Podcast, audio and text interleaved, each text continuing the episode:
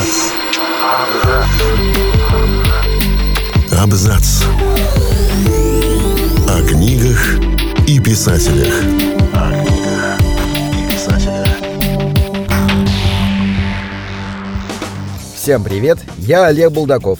И сегодня я расскажу вам о лучших романах Кобо Абе. Японский писатель Кобо Абе славится своими романами-загадками, в которых персонажи попадают в невероятные ситуации и сталкиваются с абсурдностью бытия не реже героев Франца Кавки или Альбера Камю. Рассказываем про его лучшие книги, предполагающие разные трактовки и заставляющие читателя ломать себе голову.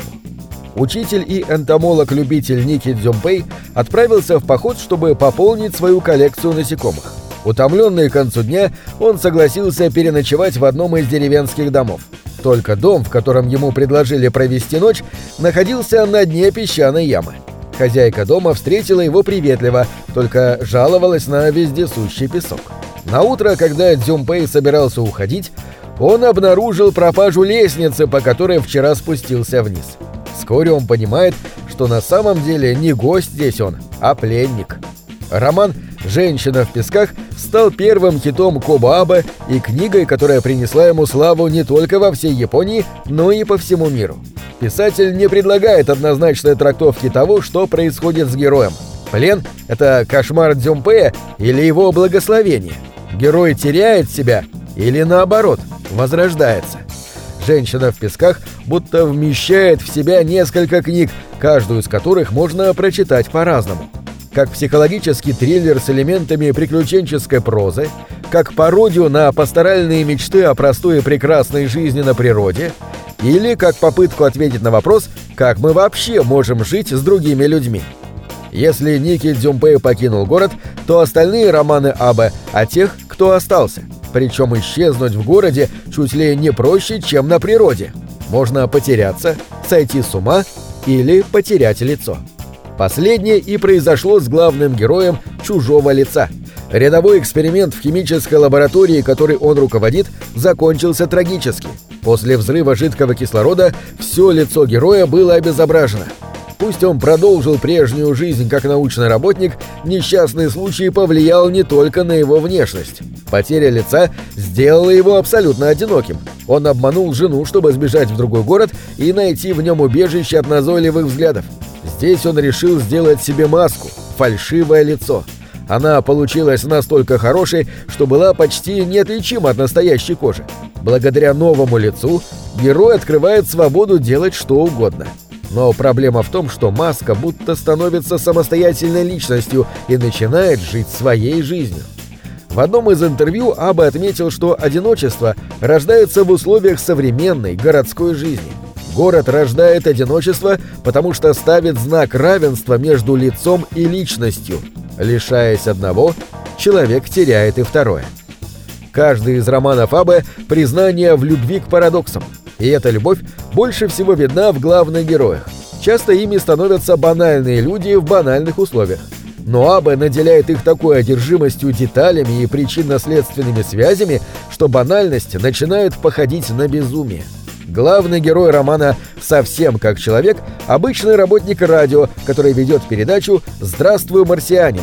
Однажды ему звонит встревоженная женщина и предупреждает, что скоро главному герою придет в гости ее муж. Он очень любит передачу про марсиан, а еще он сумасшедший и считает себя пришельцем с Красной планеты. Но когда герою поступает этот звонок, сумасшедший уже в его доме. Если «Женщина в песках» и «Чужое лицо» были достаточно серьезными, то с романа «Совсем как человек» начинается новый период для Абы. От завязки, которая больше подходит триллеру, роман быстро перерастает в абсурдную комедию. А вторжение безумца в дом оборачивается интеллектуальной дуэлью.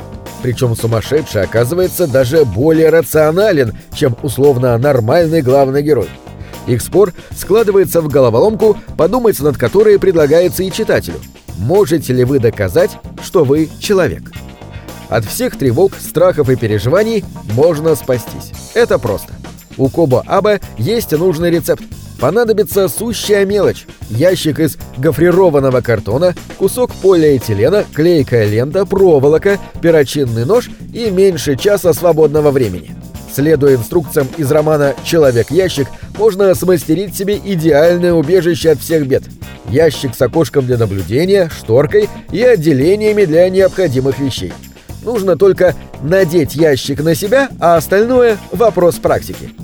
С небольшой уверенностью можно сказать, что роман «Человек-ящик» — это рассказ мужчины, который когда-то был фотографом.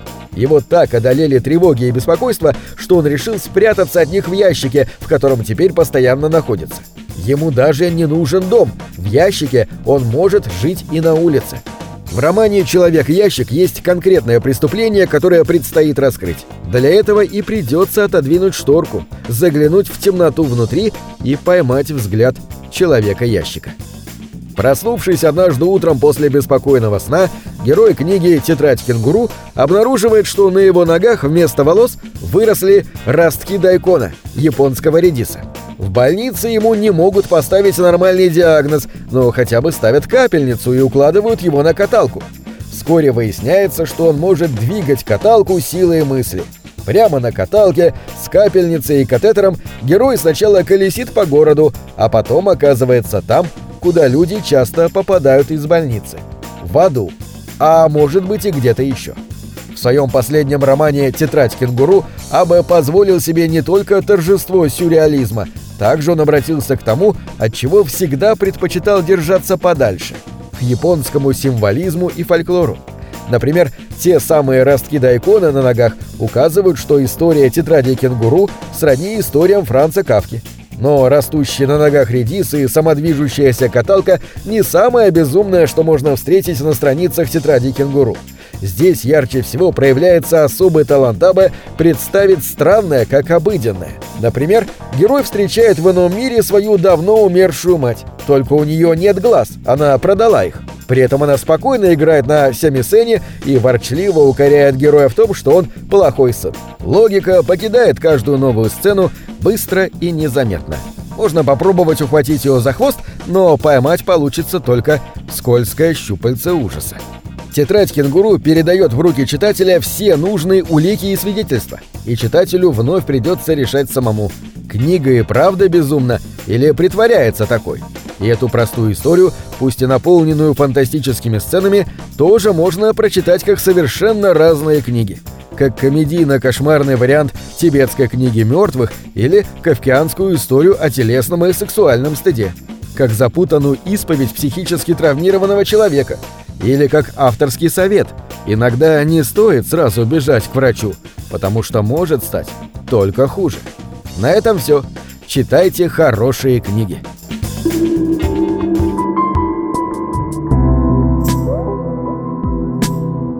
Книги — это двери, что выводят тебя из четырех стен. С ними ты проживаешь другие умножаешь в тысячу раз. Тысячу раз.